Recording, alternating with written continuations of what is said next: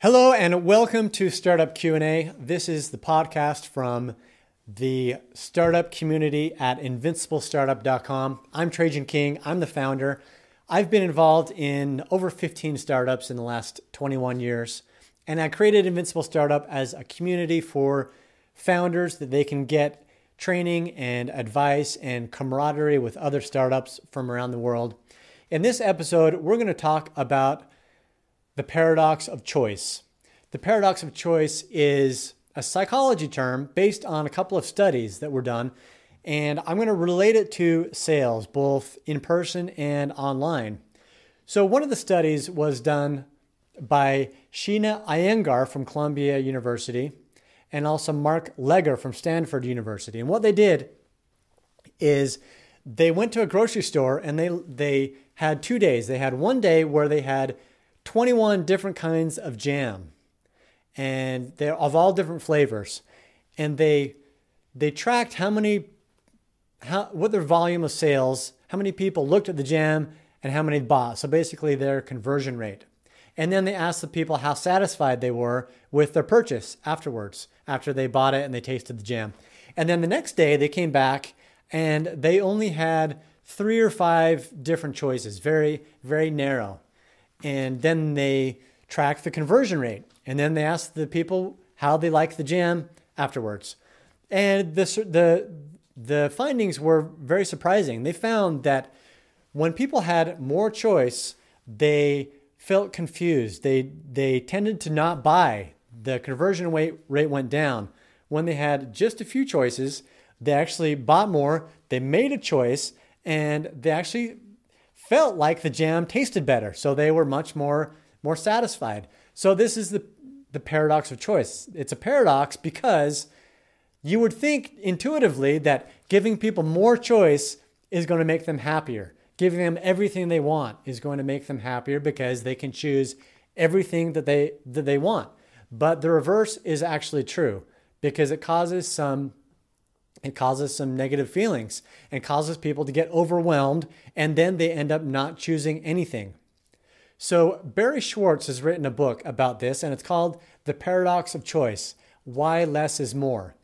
And basically, some of the things that he says, one of his opening statements rather, is that Americans have more choice than they've ever had and more choice than most people in the world have right now. You go to the grocery store and you can buy pretty much anything you want. You can buy hundreds of kinds of cereal, jam, peanut butter, milk. There are like 20 different kinds of milk.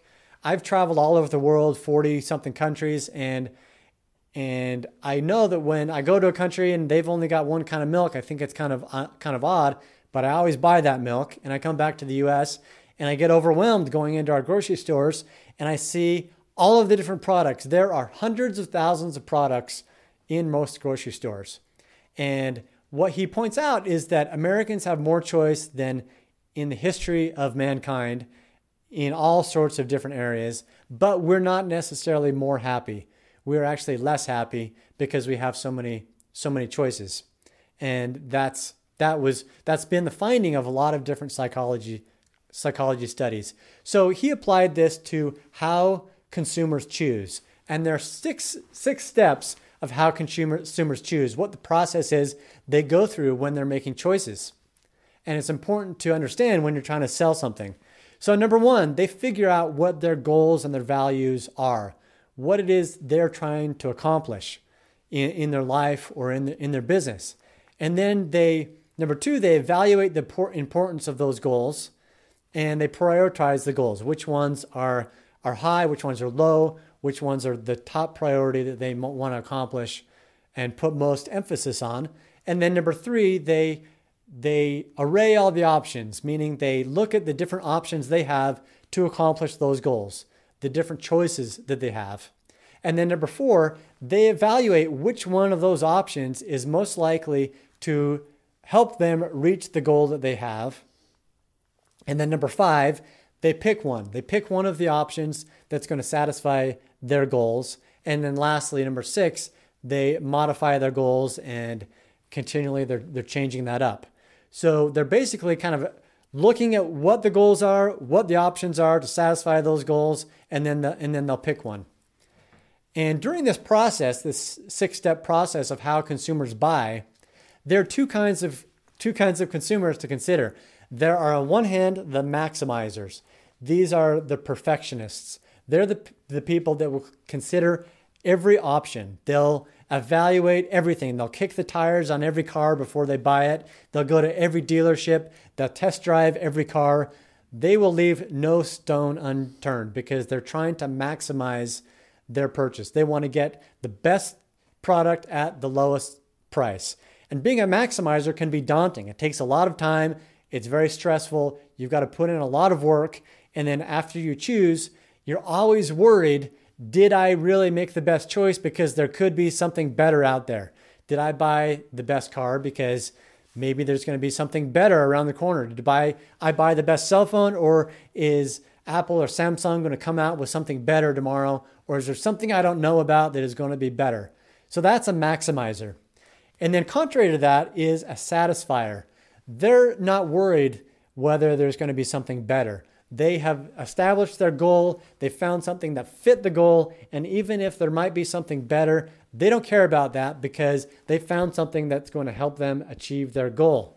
And therefore, they feel less overwhelmed, they feel it's less daunting, and they get things done a lot quicker. It's like the saying that the enemy of the of the great is the good. Is that how it goes?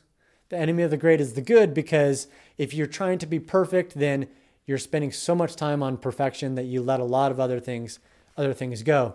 So, having that abundance, being a maximizer and having so many choices can really lead to unhappiness and paralysis. It can result in two things.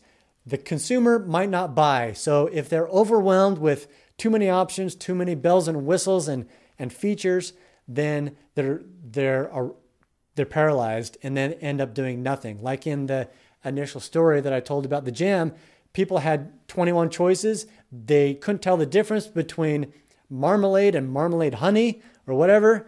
And they end up just saying, you know what, I'm not, I don't have time to figure out what the difference is between all these different options. I'm just not going to buy. I'm going to go buy something else. So, number one, they could not buy. Number two, if they do buy, then it can lead to feelings of dissatisfaction because they feel like they might be missing out on other opportunities. They missed out on some trade offs. They might regret something that they bought because they feel like there's, there's something better because there were so many choices. So that's the paradox of choice. How does this relate to your business? Think about the products that you're offering. Are there too many options? Are there too many bells and whistles? Is it too complicated? Are you giving people too much to think about? Or are you saying, here's my product that solves your problem? It's very simple. They're one price, maybe up to three prices. It's very simple. There, you don't have to spend a lot of time figuring out all the all the options. It's very simple. So consider the paradox of choice when you're pricing your products. If you've got any questions or comments, I'd love to hear what you think about the paradox of choice and how you price your products. And also check out our other video on pricing your products. We'll see you next time. Thanks.